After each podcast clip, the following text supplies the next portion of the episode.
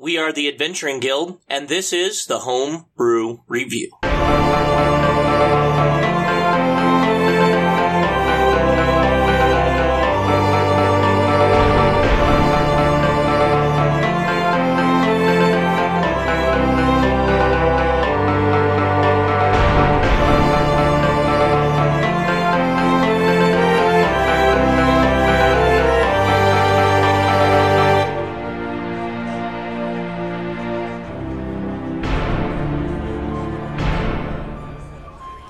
Thank you for joining us again for another episode of Homebrew Review. With us again is uh, Luke, Virgil, Micah, and TJ, where we will be finishing off, hopefully this week, the Emerald Spire Super Dungeon from Pathfinder. We will be finishing level 16, the Emerald Root. Uh, once again, just a disclaimer as the leveling and challenges are a little bit different from 5e to Pathfinder, we are ramping some of these enemies up just a little bit to make them a bigger challenge for our 16th level 5th edition Dungeons and Dragons characters. If you have listened to the other episodes, you know they are already fairly good at dispatching whatever happens to be thrown in front of them, so hopefully this week will be a challenge.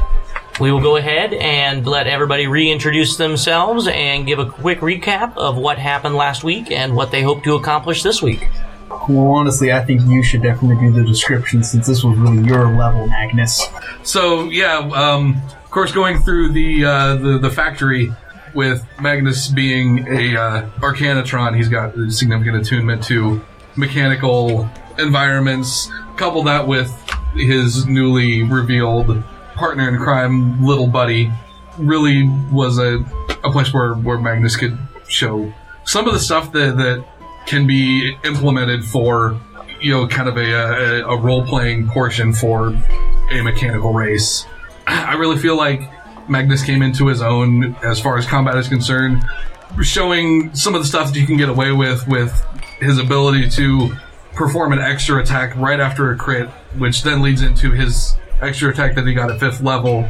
So you can just sit there and just wail on enemies, just bringing them down, you know, 10, 15, 20 points at a time. Really softens them up for your uh, other allies to come in and help mop up. Yeah. I don't know. I think what made the most enlightening thing for me with this character was in the last week when we were fighting that thing, and it did like forty some points of damage. That was the first time I was like, "Oh shit, Like, that actually hurt a little bit." And that's the that's what I'm worried about. Is the only thing that's you know, the character's powerful, but the only thing that's gonna hurt him is if you get hit really hard. And it's like ah, you can't get rid of that much damage. I mean, even with that negative 12 to the damage, still took 30 points in one hit. It's just like, jeez. so, we'll see what happens. Got a bump to AC and damage, so, and hit points. Bumped up another hit die, so. What hit points do you have now? I have 176. Jesus, that's not bad. Luke, could you imagine playing that class with your treant? Oh God, sadist tree. Hit me, hit me, chop me. Do it. Oh, I do miss that. The HP game is always a fun type of character to have. Oh, yes. Well, this week's major improvement, I finally have Spirit Beast. So after I drop a totem, I do have a bonus action that I can really do. I'm going to send uh, a pair of spectral animals to go attack out a foe. So after I drop a totem, everybody's going to have advantage on hitting that target. So I'll do a bit more support. Honestly, I've really been enjoying the the amount of support that the shaman can do as a enhancement. Like you, you do enhance yourself, and that's always kind of something that happens in World of Warcraft, where you you do a lot with your with your own hits, but the totems on everybody else is where you get the most. Just uh, just enabling some extra crits, extra damage, adding just a little bit of extra flavor to the combat. So I'm looking forward to basically enabling the party to murder everything in their path and heal like it. Jack the Cheesermancer picked up Legendary Touch. I love the pun.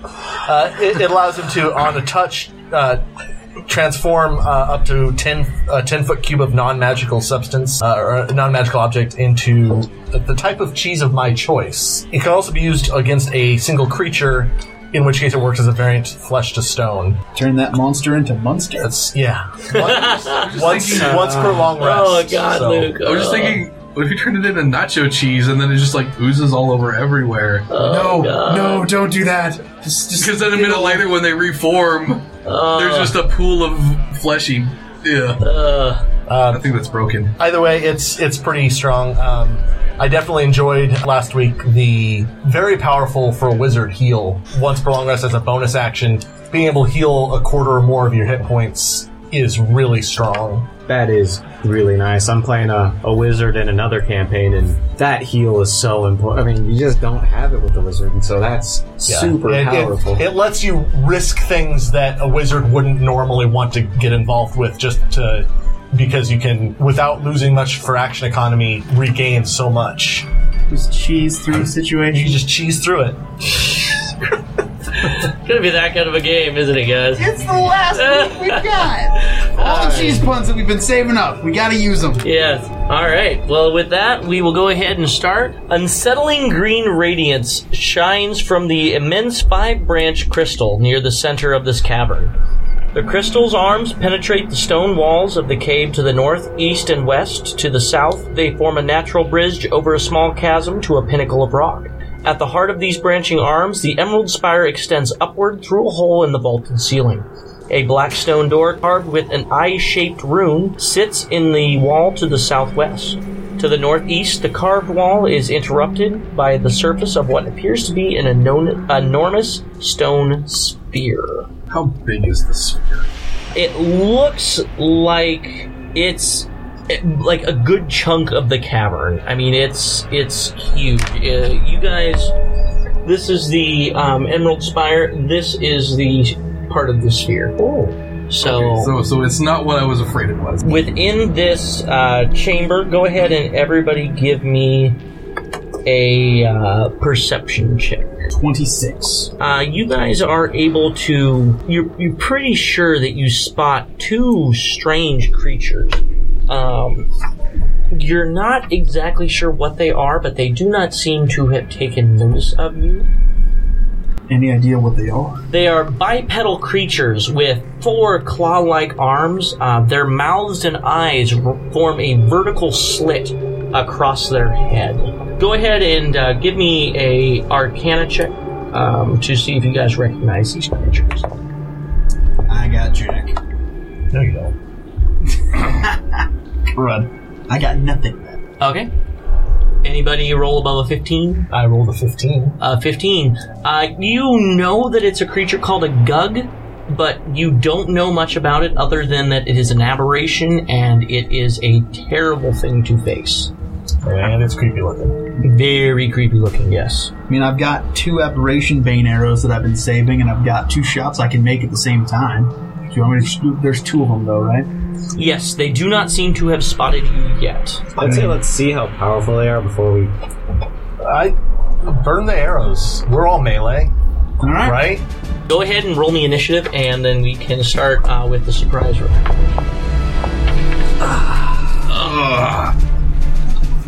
It's gonna be one of them days.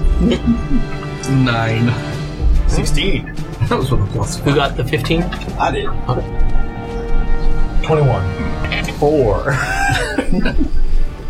All right, it will go Jack, Darud, Magnus, the Gug, and uh, Carter. But go ahead and surprise round anybody that wants to. I'm How going. close are they? Uh, right now, I'll give you uh, ten temple points. So let's let them move up to us because I can plant my totem, and then we have to stay within 15 feet of it. you guys would have been on the other side of the um, Emerald Spire, so they would be 50 feet away on the opposite uh, side from where you guys are. So you would have landed on the uh, east side here. They would be by a door to the southwest. And- but relatively close together. Yeah, they're on flanking the door, so they would be five foot uh, apart, basically. Okay. I could vanish. Are they native? Hmm? Uh, oh, go to your aberration. So they are native. They're just weird. Send to the demi plane for a minute. Holy prep. W- When we're all prepped, let me know when we're. Actually, I'm going to just go ahead and uh, cast Blinding Smite. All right, shooting. Uh, Um, one are we arrow all at- ready? I'm actually going to cast Stone Skin on this. Ah, I'm gonna go ahead and shoot one arrow at each. All right, so Do I go have ahead and make your advantage attack since roll. They are not aware of me. Uh, yes, you would have advantage. Self attack from Torrent. Torrent Rogue! We got our Torgo. It took us weeks, but it happened. All right, shooting with that arrow. Uh, uh, that'll be a 22 to hit. Yes. Thank goodness. All right, so he's gonna be taking eight points of damage and potentially 50 more. Yep. It 58 total. Oh, Thank God. Second one. Uh, that'll be a, uh 21 to hit. Yep, that will hit. All right, for 13 or 63 points of damage, depending on the con save. Yep, that one failed as well. Woo! We used those arrows. They came in handy. And I'm gonna go ahead and say it's one point off, but I'm gonna go ahead and say that the second one hit bloodied. They have so much hit points. Uh, reverse gravity centered on their Okay, what's the zero s- position. Throw them what's in the the air. save on that? Uh, they are allowed a deck safe to. And Grab Dex is something. not their high score. Highest was a 13. He's gonna throw them up towards the chimney, like So yeah, uh, the s- save DC is 18. Okay, yep. So both So- of them fail, and they are uprooted. Um, the, it affects a 50 foot radius, 100 feet high. So I'll let you determine the Yep. height of the ceiling, but they're going up. Yet they hit 50 feet, so they hit the top of the natural cavern. Can you push them a little bit into that funnel? Because I would love to just. I I, Yeah. I just reverse the gravity. Oh. Make it fly. But they fall up 50 feet, Yes, they fall up 50 feet, so they would slam into the ceiling as Then if they'll they fall fall down 50 50 more feet. So would they actually take falling damage from the first and then Yes. the. Okay, Yeah. good. They will fall up now, and then if they exit the thing, they'll fall down, or if I stop concentration. Here I was thinking while they were uh, Charlie and the Chocolate Factory up into the air, I was gonna try and bones of the earth, the sides of the wall into them to just smash them from both sides. Yeah, they both took 19 points of damage and are on the cavern ceiling. Didn't roll great, but so it goes. All right. I'll Yep. move up. Uh, do you want to take some hot shots with arrows while they're up there? You're the one who decides, man. Okay. Um, once we're all up there, then I'll just I'll firebolt one of them, and then In concentration. in concentration. okay, yep, go ahead and make the attack. Three d ten at this level. Twelve points of fire and five points of slashing to the bloodied one. Let's get him actually bloodied. Okay, uh, they're both bloodied Okay. at this point. Oh well, wonderful. And then we'll end concentration and let them fall back down. They roll that damage. 30 points. One dies, the other one is barely standing. Kill them. Or laying down. Yeah, ba- yeah, laying down. Barely. Yeah, it would be prone. Uh, and it would be Darun's turn, 25 feet away. Otherwise, you can wait and let somebody else finish off. I will wait. Okay, Magnus, it is your turn. You know, where I come from, I find things uglier than you before breakfast. I'm just going to, uh, chop. Okay, if you hit, it's dead. It was down to single digits. Will a 29 hit? Barely. yeah, no, that definitely hits. And it is splatted like its ally next to it. That clears this section of the room. There is a doorway right in front of you. Uh, otherwise, there appears to be a pinnacle of rock, uh, and around it glows molten rock. Uh, deep within a rift around it, kind of a moat of lava just to your south. Otherwise, there's a double door right next to you where those two aberrations were guarding. Otherwise, you guys can basically climb on the root of the Emerald Spire to get to the other sections of this place over these rifts. Start by checking the door. Might as well check the door we're next to. An eye shaped rune on the stone door glows with a soft green light. This is Legend to Zelda. Did we shoot it? Wait, wait, wait. um, We're all the melee. glove isn't on a hand, or the, the eye isn't on a an iron gauntlet, so I wouldn't want it. Okay, uh, the door does not appear to be locked or anything. I'll open the door. I like doors. Okay. Uh, you open the door and you feel the faint click of discharged magic, but nothing seems to happen. Uh, there's a short 10 foot hallway with a door on the other side, uh, also just a completely mundane door. Uh, or not also, but this is a completely mundane door. You do not notice any traps or locks on this one either. I'm gonna throw my bedroll down the hallway. Okay. It softly fluffs, fluffs, fluffs. Uh, Seems ominous. We're gonna see if, if our, our magical click was perhaps activating a. Crazy trap that'll shoot a thousand arrows into unsuspecting bedrolls. I should probably mention um, I have taken contingency. If I hit bloodied, greater invisibility will cast on myself. Mm-hmm. Nice. Actually- that will be a good one. That reminds me, um, I'm gonna go ahead and just for the sake of. Because I. I'm, I'm, I'm starting my, my paranoid mu- phase, we're gonna utilize my Eye of Justice class feature uh, so I can cast True Seeing on myself without spending a spell slot. Okay. Yep. It's a plain ass door. Guys, it's just a door. Oh, thank you. We'll just go through. Do it. Is our standard door opener door opening? Yep, because I like doors. All right. I need a dexterity saving throw. Great. Oh no, I take that back. It's an attack roll. Okay, AC 17. Okay. Uh, Well, you. was not expecting that, so. Yep, you dodge the first dart, the second dart, the third dart will hit. Oh, and he can shoot three times. So that was the first guy shot you three times, one hit, two hit from the second guy, one was a crit, uh, and the other one hit. Healer down! So Perez! yes, Battle res. that was 21 points of damage. One of them got sneak attack, or no wait, uh, all of them got sneak attack on you. Alright. 60. 60 damage. I hit bloodied. And I need Constitution saves from you. I need six of them. What's what's the failure? Uh, failure is 14. Done. Okay. What happens? Okay. Uh, you are poisoned, so you have disadvantage on all attack rolls. You see all that damage I just mitigated? Oh, the hard party didn't just take that.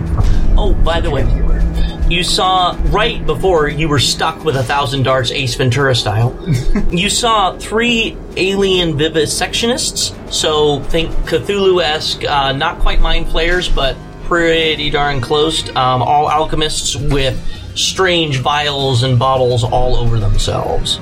All right, roll initiative. this is like, restoration would be nice here.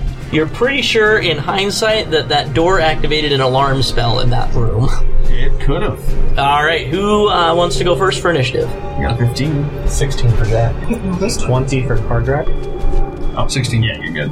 All right, Kardrak, you go first. Uh, this hallway is tiny. Um, you can squeeze past him if you want. There are three alchemists on, right on the other side of the door. One placed directly in front, and two to each side, flanking. Oh, I'm just gonna charge straight up to the first guy. Good call.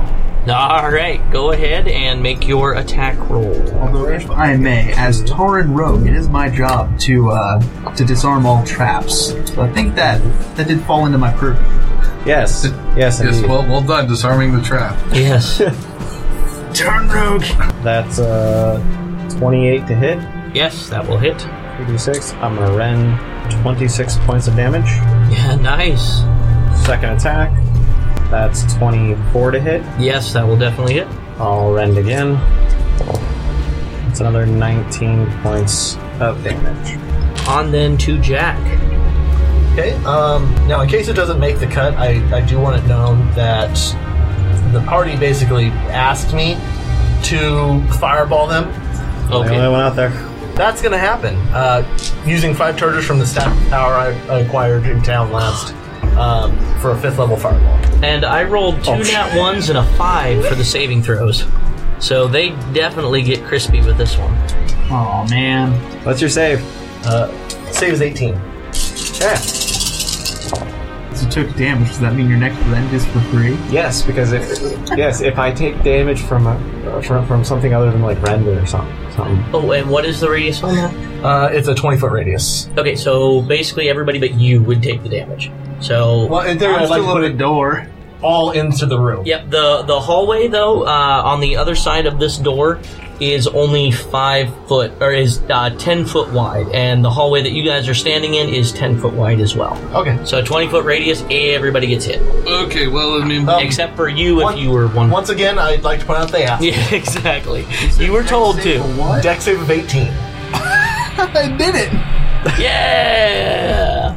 Good job. It was because you hit the hit the ground after taking that many darts. Uh, much you know, damage? low for the fire, so you don't get burned.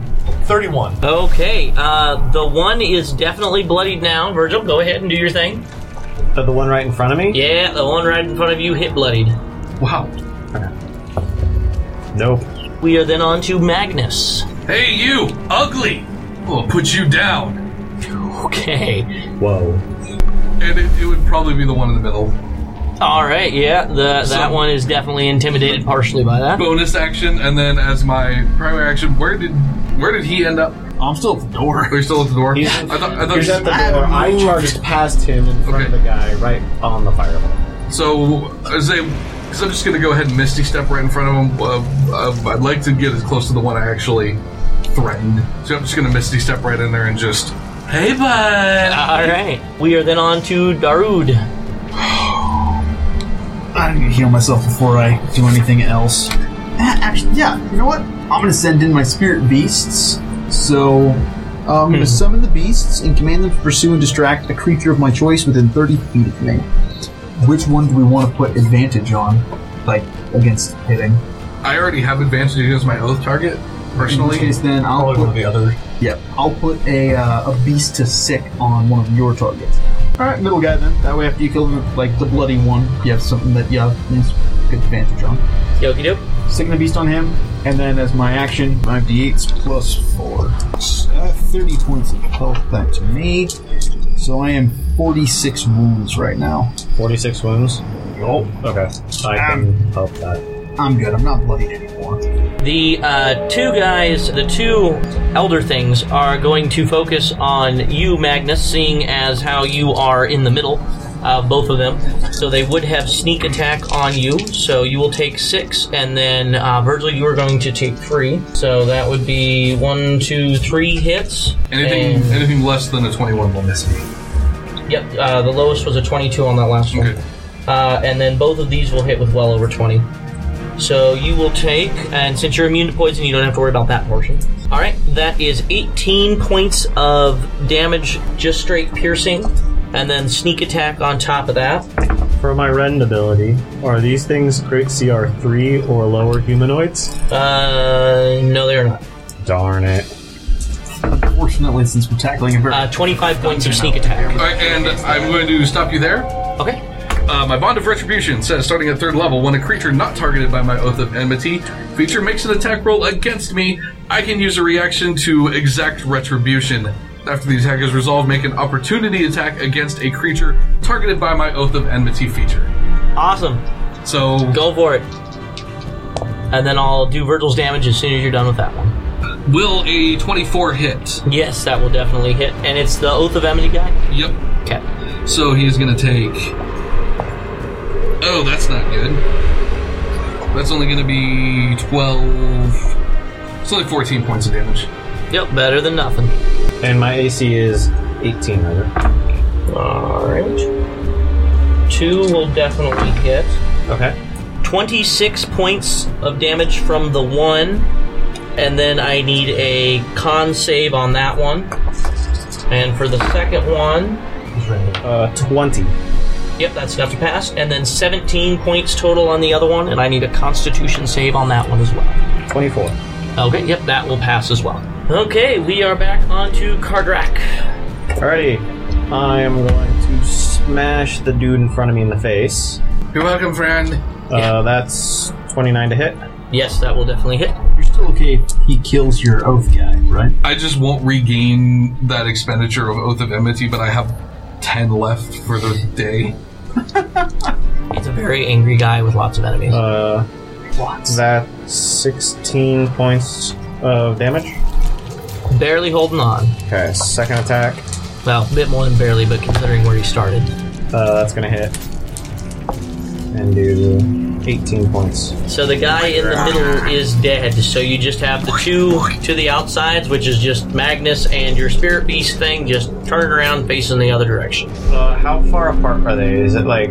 Uh, it was five foot gap in between, so they're just ten feet away. Okay, I'm gonna move up one space so I block the line of sight to him from the other guy. Okay. That way, they're also within range for my b- features when they get bloody. I can just teleport or just uh, run up to the next person and attack them. Okay, no, sounds good. Uh, Jack, it is your turn. All right. Well, with that guy dying and everyone now fully immersed in combat, Drop another bow. I'll try and put it out. I got a healing stream. I think I'm actually going to pull out my wand of magic missile. All right. With magic missiles, you roll the most if you go pew pew pew with every missile. Yes. Yeah, you have to pew. And it's plus one on all of them, so just however many dice add that number first. So pew pew pew. Yeah. 15, 16, 17, 18, 19, 20, 21, 22 points of damage. Okay, hot diggity. This is guaranteed. Yeah, Yeah, well, that's exactly. why. Exactly, and that definitely uh, not quite bloodied yet, but it can see bloodied from here. Uh, on to Magnus, and that was the one directly in front of you, Magnus. You're next. Quick, to the point, very concise. So that draws nine uses of my oath. Oh, yep, that's gonna hit. 14 points of damage on the first attack. Okay. Second attack, 11. Bloodied. Just, I smell that blood. I'm just like, yes, you are next. And just charge up to him and attack him with opportunity. 20 to hit, Yes, that will definitely hit. uh, 15 points of damage. Not too bad. All right, on then to Darud. There's just the one left. Two, uh, the one they're beating the snot out of, and one that's distracted by your beast. I'm still s- still poisoned. You deal with your poison.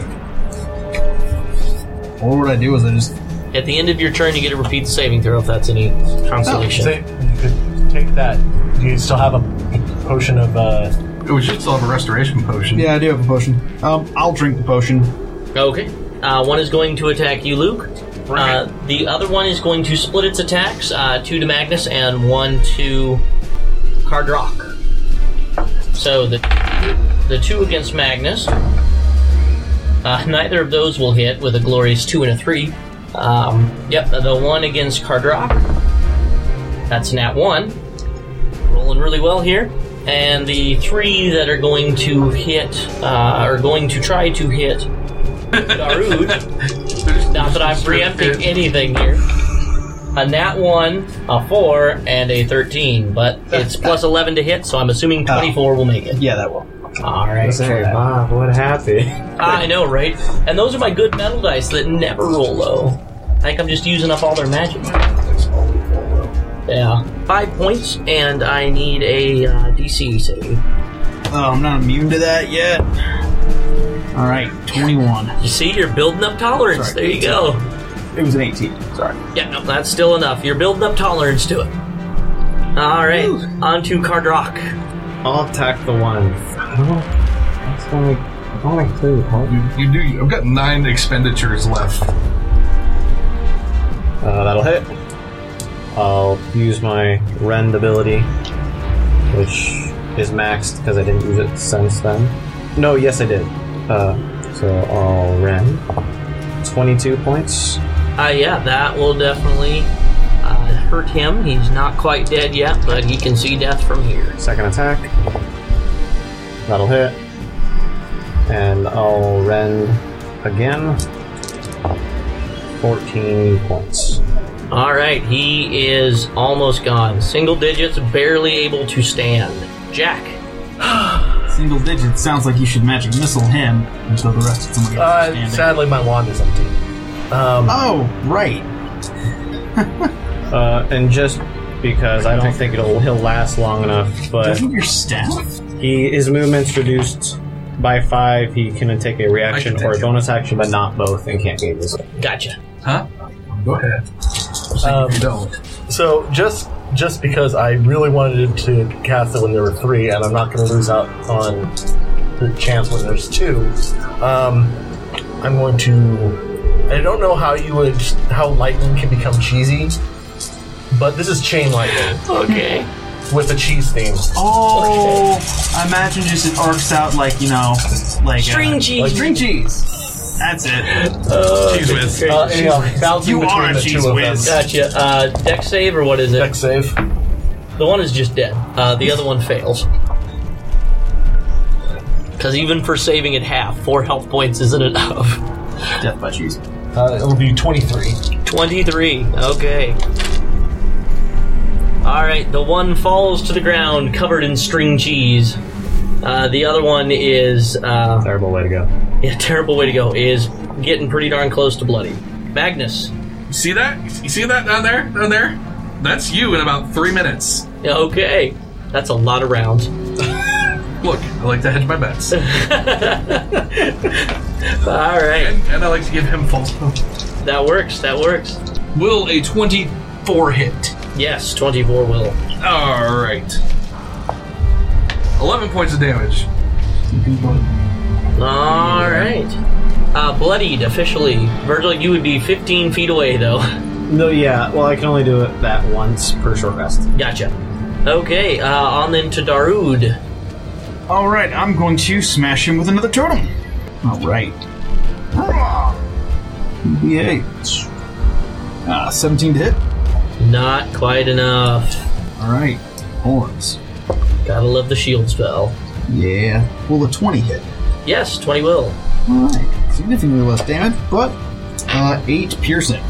Ouch. Alright. On then to it. Uh, it is going to go ahead.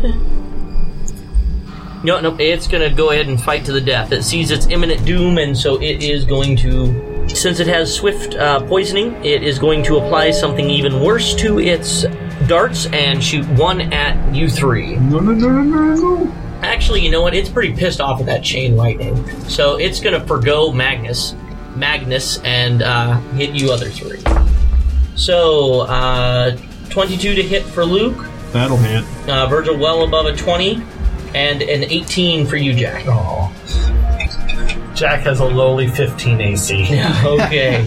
Uh, Luke, you take two points of piercing, and I need a con save. Virgil, two points as well, con save. And for Jack, four points and a con save. I failed. What is poison? Uh, 25 con save. 19. That's enough. I don't know if 19 is enough. Oh, that is Oh. sad. Out of principle, we probably shouldn't take the poison with us, though. I don't know. I don't trust us with it. Least of all, you never let the cook have poisons. Okay, 19 is enough. Uh, DC 19 exactly. So who failed? Yo. All right. Oh no, you take half as much on a successful. Never mind. So let me go ahead and roll these real quick. So we all. Yep, I'll let you know what full is, and then you guys can have it from there. 45 points of poison damage. Alright, knowing it was the end, you pulled out the last stop. On then to Kardrock. Alrighty. I will run up and just lay my greatsword into him. Alright. Uh, 25 to hit. Yep. I'm gonna use my rend. Uh, max out, no cost for the damage. 10, 16, 20, 30 points. Ouch, it is barely standing. Second attack. Nat 20. It is dead. How do you end it? Just one slash across the front, and then just immediately over the head and just try and decapitate it. Okay, yeah, you easily decapitate it, and with the suction cups on its tentacled face, it sticks to the wall. Now that you guys have defeated that, more jump out. No. Um, Crap. a large stone counter runs along the edges of this L shaped room, its surface cluttered with strange tools, alchemical devices, urns of bubbling liquid, and shuttered clots of flesh. Three pedestals to the south support small mounds of glowing green crystals. These three Masterwork Alchemy Labs uh, sit upon shelves here. Um, there uh, is over 5,000 gold pieces in raw materials uh, and uh, useful in crafting magical items. So, if you guys spend a long rest here, you can create anybody that's proficient in alchemy tools can attempt to create any potion of very rare quality or lesser. Nope. Well, I mean, I figured we'd have something like this pop up. None of us are really alchemy flavored. So, shall we take a rest? It's up to you guys. It's been a short rest. Okay. You guys spend whatever hit die you need to. and dropping a healing stream, to- or sorry, healing tide totem. All right, everybody heal nine as well. Not much, but Alright, I'm 41 points down. Okay. What would you guys like to do from here? Uh, back into that main central room, there is that moat of lava with that one of the roots of the Emerald Spire grows over to a small, um, kind of raised uh, dais type thing or a raised platform above the rock. Uh, other than that, the roots grow to several other areas of the the vault level. You basically just have to climb on one of the roots and start going crazy somewhere. There are moat of five. fire. Huh? let's check the mode of fire. All right, you guys climb up and go over, and you see resting atop a roper who seems to be cordial enough. As soon as it sees you, it says, I saw what you did to the Gogs. What are you doing here? My zone of truth activates around is, is, is active around me, so I'm going to honestly say I'm just trying to get home. Oh, that's right, nobody can lie around you. I'm exploring. Well, technically, there's a save for it, but for anybody that wants to. exploring.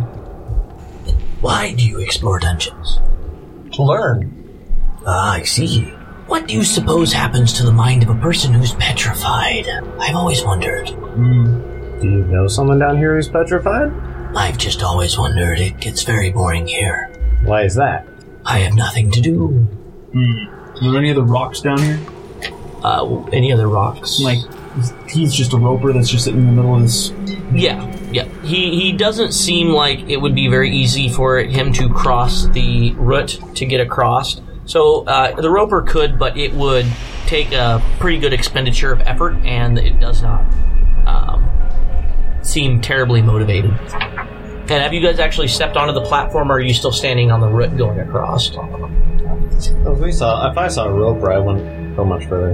Okay. I'd wait and Yeah, you guys would be able to see him about well before you even cross the moat. Basically, when you got to the top of the rut, uh, so you're still about 15, 20 feet away. Do you suppose those above even know of us below? They know something's down here. They send people to adventure. But no, they don't know of you specifically. Uh, what do you suppose they would do if they found out about us? If you're a threat, probably neutralize you. To be honest, you would probably be targeted to I figured as much. threat or no. Do the constructs above have souls? Do you think? Honestly, no. I would think they have a spirit. You can find spirits in almost any. Not, I don't think they have a soul as much as there might be a spiritual essence within them, but an actual soul.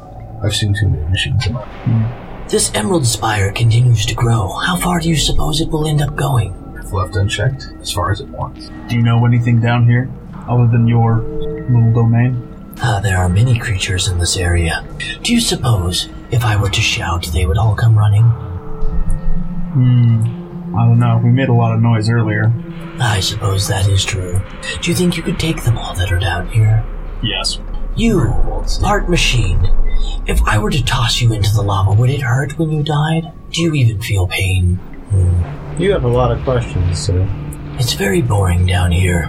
But you know, these crystals they keep tossing to me do not quite satiate my hunger. What type of crystals do they give you? You saw them when you entered the lab on the other side, I believe. I haven't had something warm, something soft in a while. Well, it's a good thing you're intelligent, because you know that if you fought us, you'd end up like the goats. Do I? I'll take the totem off my back. I'll toss up my bedroll. Soft and warm. I see the humor in this, but it does not please me. Can't fault a guy for trying. What would you guys like to do? He's seeming to get a bit more aggressive um, the longer you guys talk. His boredom is quickly turning into not so much anger or frustration, but he, he's definitely starting to think of you guys more as a snack than he is an amusement now. Your conversation has been good, but not enough to keep his attention. There's a bit of me that just I feel bad for his loneliness.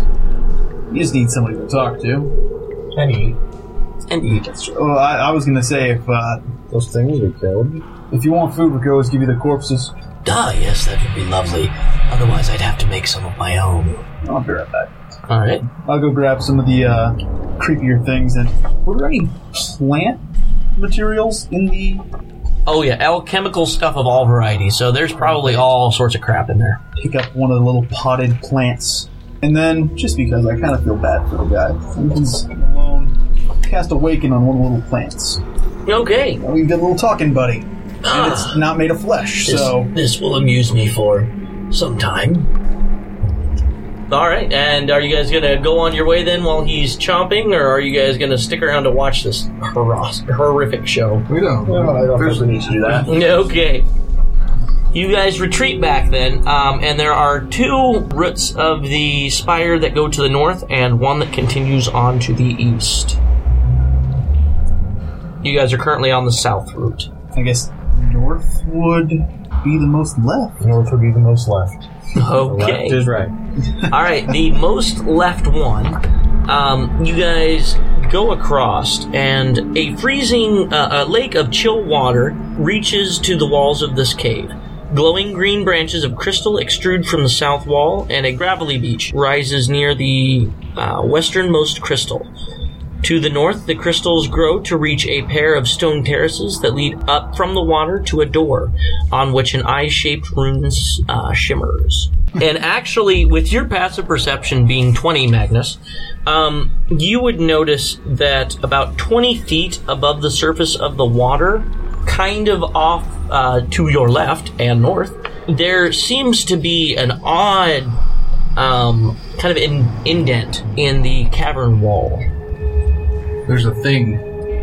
We'll go investigate said indentation. Okay, uh, the water that you are currently standing over is supernaturally cold. Like, you guys, even just getting too close to it, uh, feel like even touching it could partially freeze you. I mean, like, dangerously cold. Well, well, well below freezing point, though it is not frozen. Knowledge nature? Uh, go ahead and, uh, yeah, go ahead and nature check with me. Ooh, uh, five. Five. This is very odd. You're not quite sure why, but you're guessing it probably has something to do with the crazy magics of the spire. Let's not swim in it. Will the foldable boat freeze on contact? It's made of solid already, so you know what? I'm gonna unfold the foldable boat. Okay. You put it in the water. Uh, go ahead and give me a sleight of hand check to not splash any water. Disadvantage because I am a tall. Did I really? Okay, hey, it's an 18. All right, that is more than enough. A little bit of water does splash up onto the rock, and it immediately turns to steam. Not steam like hot, but like when you go outside, like your breath. The second it comes in contact with anything other than that, it immediately turns into a vapor. All right, I'll get in the boat. Okay, you get into boat. I'm not going to worry about weight restrictions for this. Say that's that's a lot of weight in a boat with just the Torin. Yeah, and you guys are only actually crossing about 20 feet. I'll just miss that. Oh, eh. The uh, indent in the wall is still flush with the wall. It's just slightly inset. Never mind then. And I don't want to. I don't. I, I don't want to use too many more of that without a long rest to regain those. Yeah. I have water walk. I don't I'm know just if that's worried gonna- about touching the water. That's Yeah, I don't know if your shoes are thick enough for that. I left my bedroll with the roper. Now, how are you supposed to sleep? Wouldn't be the first time I've slept on a cold hard ground. I would say I, I, I'm pretty sure you've got a cloak for that. But my cloak is very. I you- will hold, I will pull out my most ore-shaped totem. Okay. You can. All right. Start paddling Are you the sure boat the along. spirits approve of using a totem that way? If it's one of my water spirits, You pull out the, the seal shaped one, and uh, it has the odd property that every time it comes into contact with the water, it goes. "Ooh, ooh, ooh." stroke, stroke, Exactly. stroke. So you go across the 20 or so feet, and uh, 20 feet above you is uh, above the surface of the water. So, probably with your height, about 12 feet or so above you is an indent that you can clearly see now. I guess I'll hold you up in the air, maybe. Ah! Do not rock the boat. All right. What? Great party exactly. Uh, as you are kind of lifted up, you are able to see that pressing it just correctly would open up this uh, secret tunnel. So uh, you activate it, I'm assuming. Mm-hmm. A tall mound of green glow. Oh, you guys all make it into this tunnel. Uh, it takes a little bit of hefting to get you and the boat back up, but you are able to, all of you get in there. So you continue down this and you come across in the first bend of a tunnel another indent in the wall that you're pretty sure would be secret passage on the other side. And if you continue down this tunnel for a ways longer, you see um, it dead ends in what you are assuming is yet another secret passageway. You want to take the first secret passageway exit or the second one? I'm First one. I believe the first one is technically the most left. Yeah. Yes, it would be technically the most left. First door. All right. A tall mound of green, uh, glowing green crystal dominates the center of this chamber. To the south, two statues of six-armed, slender, insectile creatures stand watch. So you guys would have come out from the leftmost statue from behind it. You see in the middle of this room. Uh, let's see uh, positioning because you guys are coming from the other direction. Yay! Throwing the DM off. That's what we do. Yeah. I mean, I didn't take a boatload of liquid nitrogen with us, so I mean, it's not as bad as it could be. hmm Thought crossed my mind. and boss, here! We got you something. Yeah. the literal boat. I'm A so sorry, literal TJ. boatload. A literal boatload of liquid nitrogen. Ah, there we go. Okay, um, go ahead and everybody uh, roll me a stealth check real quick. Torin got an eight. 25. Okay. I am sneaky robot man. 21. 16, 21. 21. Three passed, one did not. That's still a majority. So um, you guys will get a sneak round. Go ahead and roll me initiative, and then we can start uh, with the surprise round. Alright. All right, 12, Luke. 15? 16. 19. Okay. Whenever you guys are ready, I am ready to kill you. I mean, to uh, give you guys a fair fighting chance against a creature that may or may not kill you, but probably not. Alright. I will, to start us all off, um, dropping the Wind Fury totem. Uh, so everybody basically in the room, 2 to AC, you get an extra attack uh, with a weapon when you're making the attack action. And since it's enhanced now, uh, you have advantage on dex saving throws, and your speed is doubled. So that is your surprise deal. Mm-hmm. Anybody else want to make a surprise prep? Because I'll say right now, it is just behind. i- It's in its total cover zone. It can't see you. You can't see it, but you know it's going clockwise and will soon appear in front of you. Um, fifteen feet in front of you. Uh, Twenty with the statue in the way. Everybody else ready? Any buff spells you want to play? No, someone buff at the moment. I just wasn't sure. I, I think contagion might be a good try, but I just don't know if it's immune to diseases. Oh. We'll see what happens. I'll try it. For the horde! You ready? Wait, I'm sorry. Let's do this. yes, Ah, exactly. Dagan, you ran in there, didn't you? Stick to the plan. All right. Um, I'm gonna step out. I know something that doesn't belong here when I see it, and you're it. So All right. that's my oath of enmity as a bonus action. okay. As my standard action, vanish. All right. And what is the save? 16 charisma. Roll to 16 plus 9. Or Plus 8. So it succeeded on that one. Alright, that is okay. Uh, we you guys still have two things that you can do. So you just stepped out, like right just out of the way so that people can get out of the way. You stepped out to the left, uh, cast banishment. There's still an open area in front of you. He's 15 feet away. 20 feet with the statue. I'm gonna run up to it and cast. Are you gonna do something first? Yeah. Okay. If you, if you don't mind. You shoot Virgil in the back with a fire. It's gonna mess with your running up to it Yeah. plan a little bit. You're gonna grease it. Okay. I agree, Sid. No, no. Um, thought about it. Uh, Damn it, not again! Or just slides clear underneath it into the wall on the other side. No, no, no. So you gotta grease it itself, and then you light it on fire. There you go. No, uh, I'm going to cast Everard's Black Tentacles. Ooh, nice one. What is the save on that?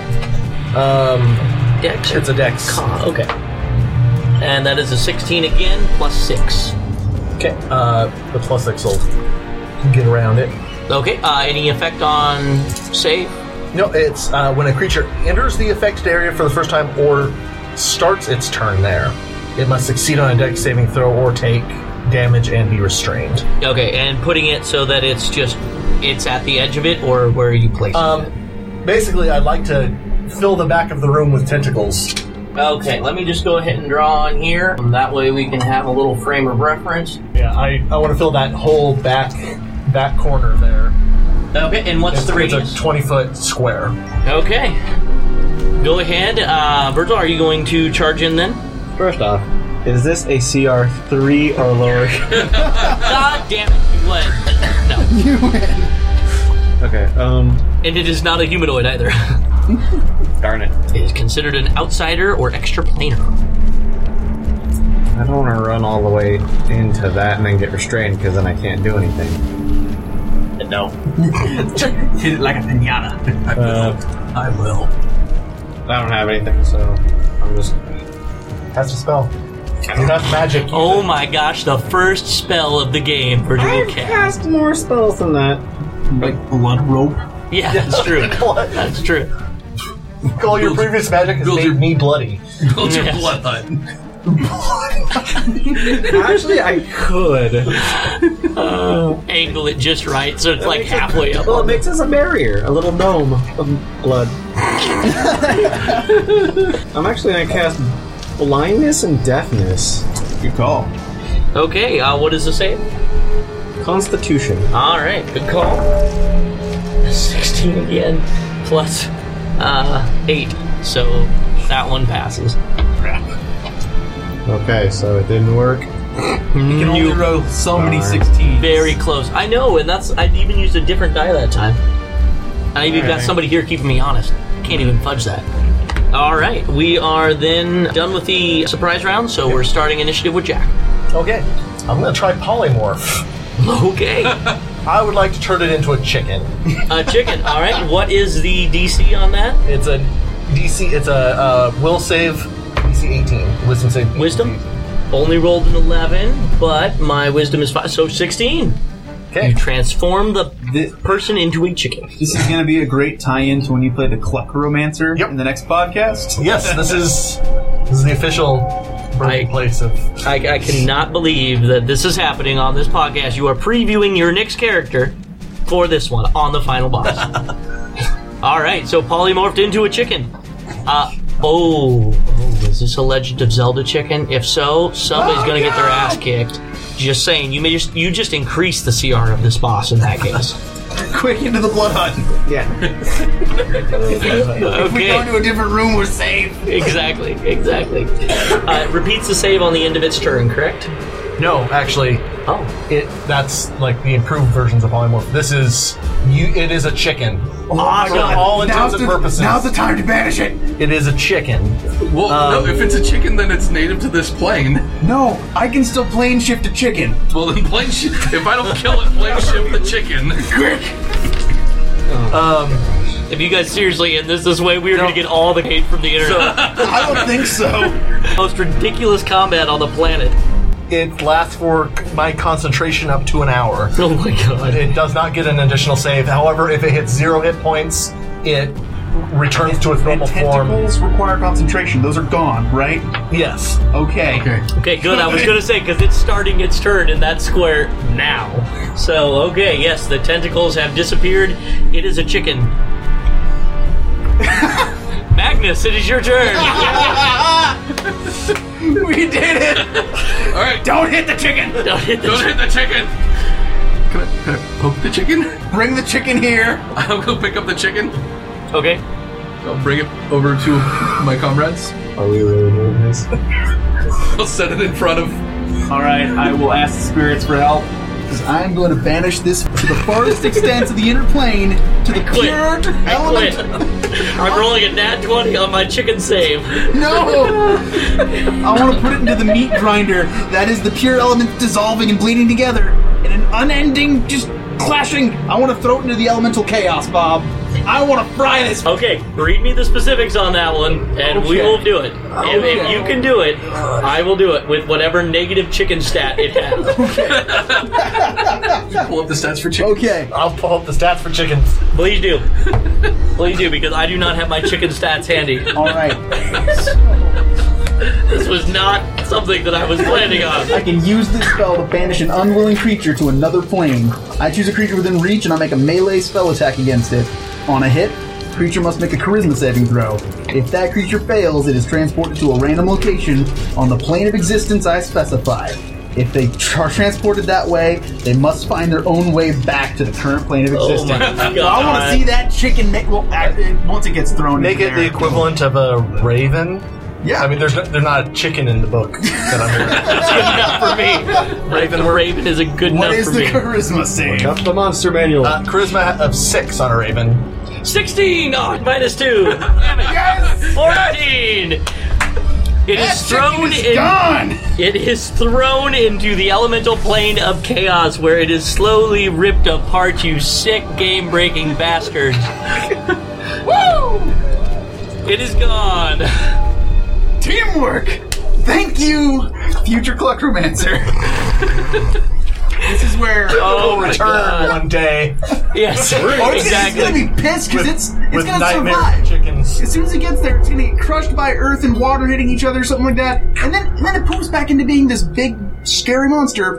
Bob, gonna try and find us. Bob for does it what- have the ability to plane shift?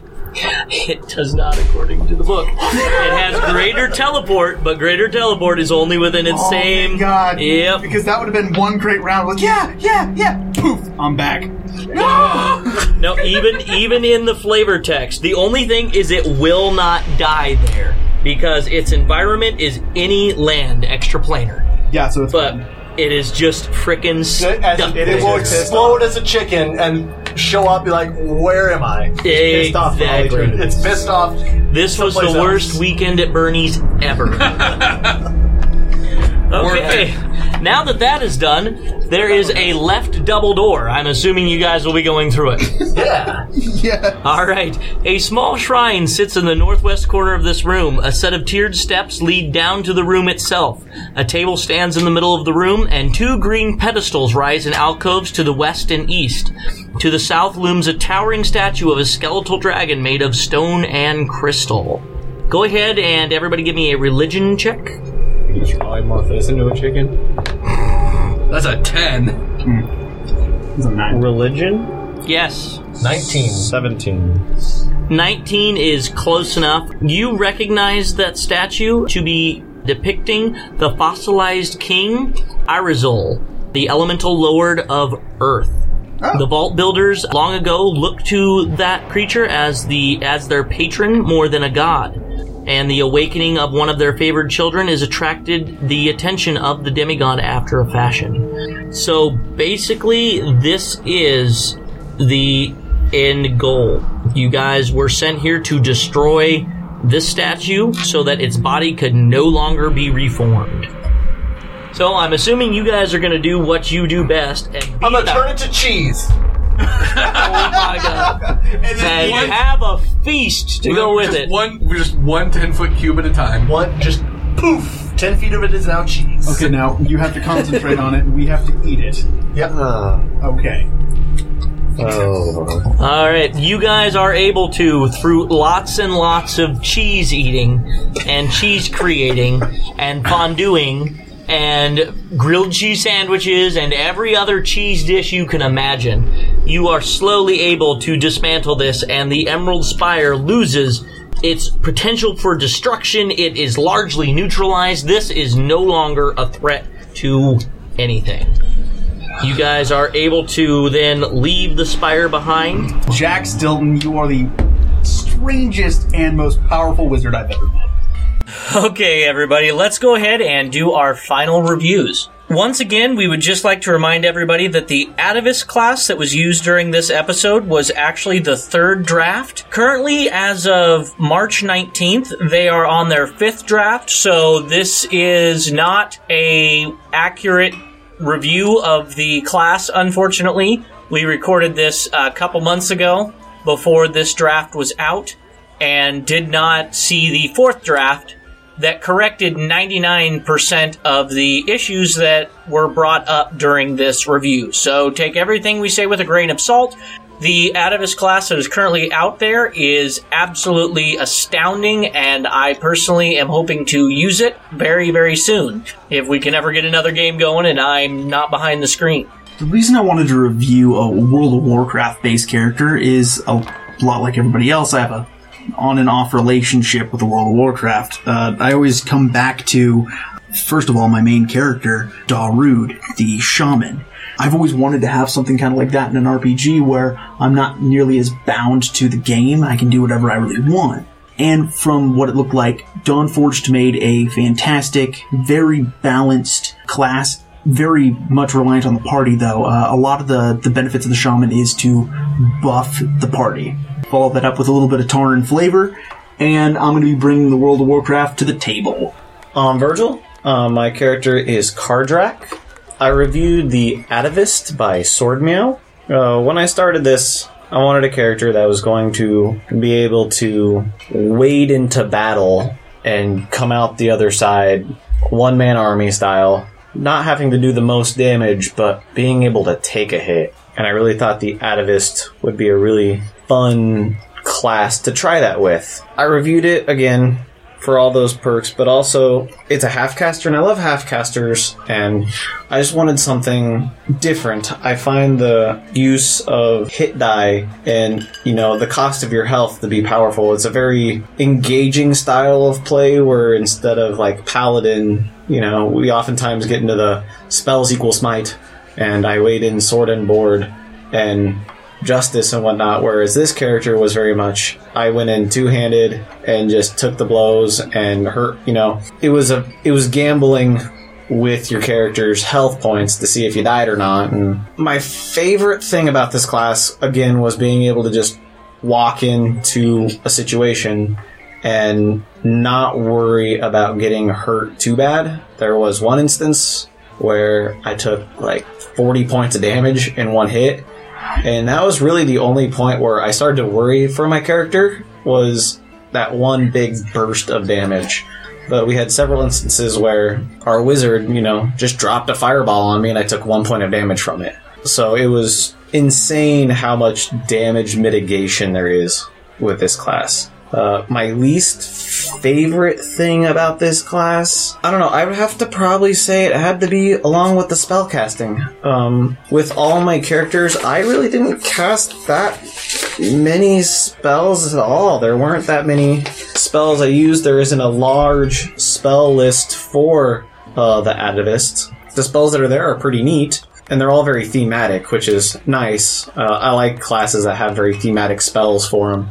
It helps with the roleplay aspect of the class. Probably the one I used the most was Blood Seal, and that was to give 10 pit points to allies at the cost of my own health. There are a few spells I could see as being very broken, such as probably the big one was uh, Draining Thread.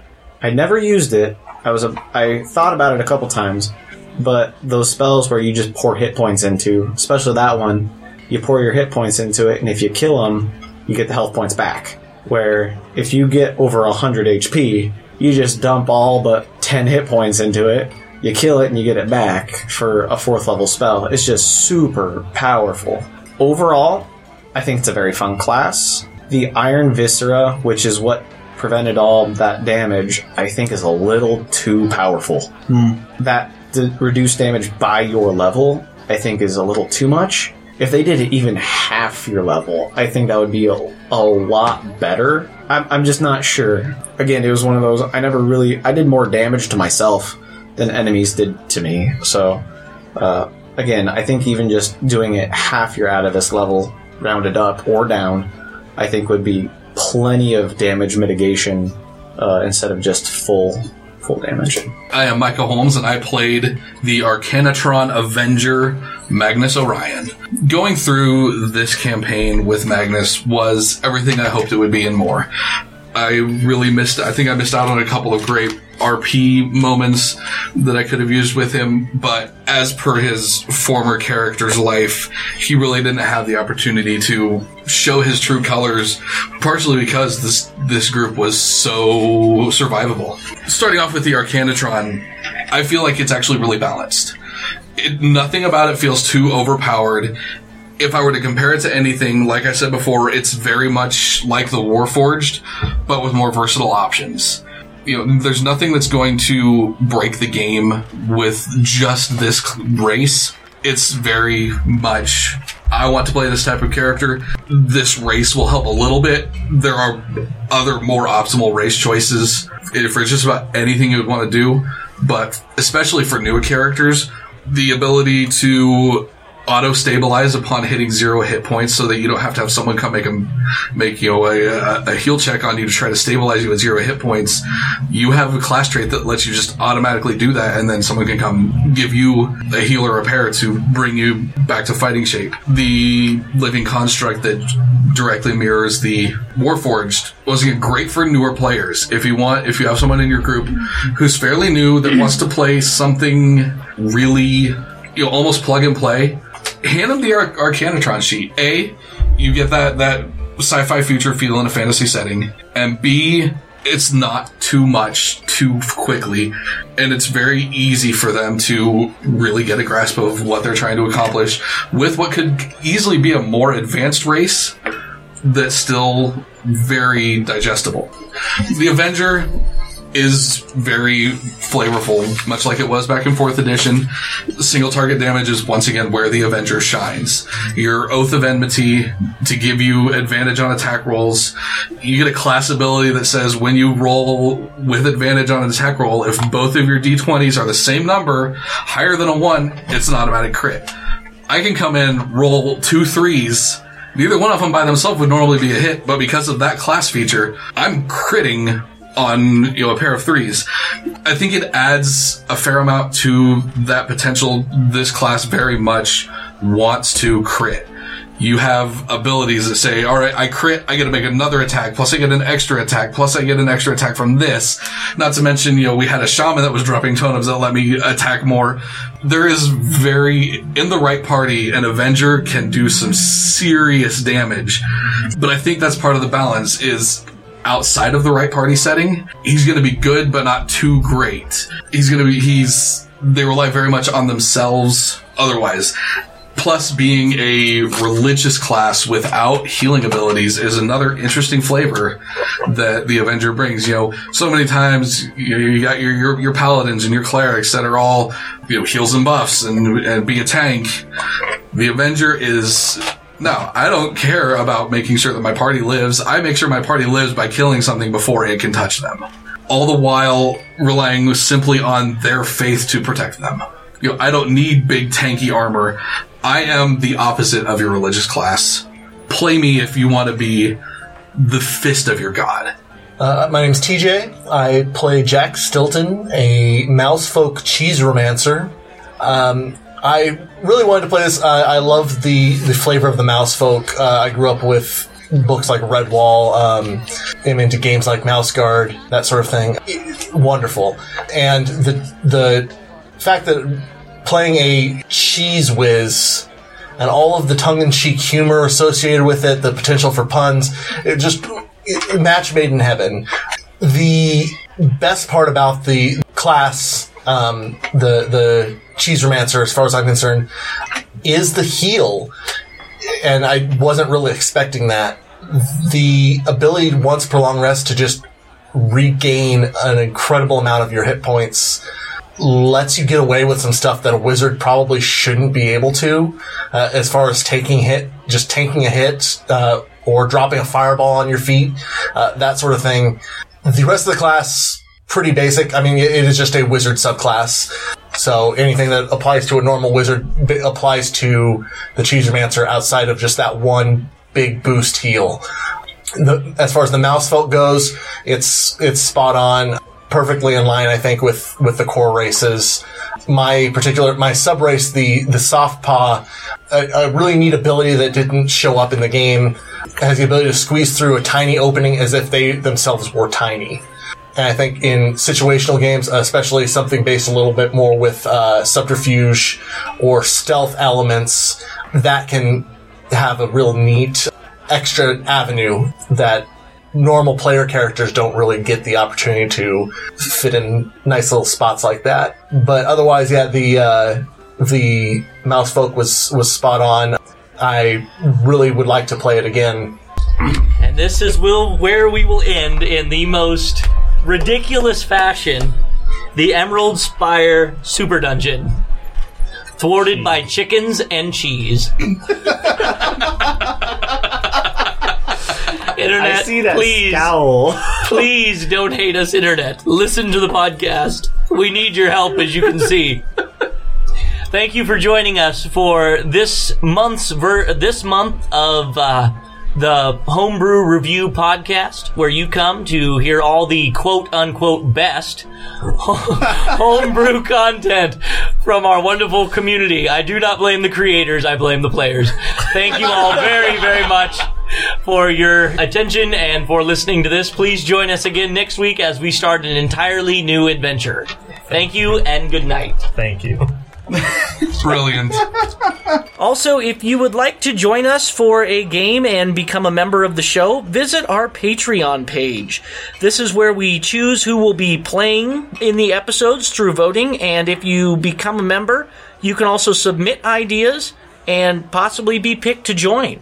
Thank you for joining us once again for this episode of Homebrew Review. If you would like to find out more, you can find us on Facebook at Guild Adventure. You can visit our website at www.theadventuringguild.com or you can find us on Patreon.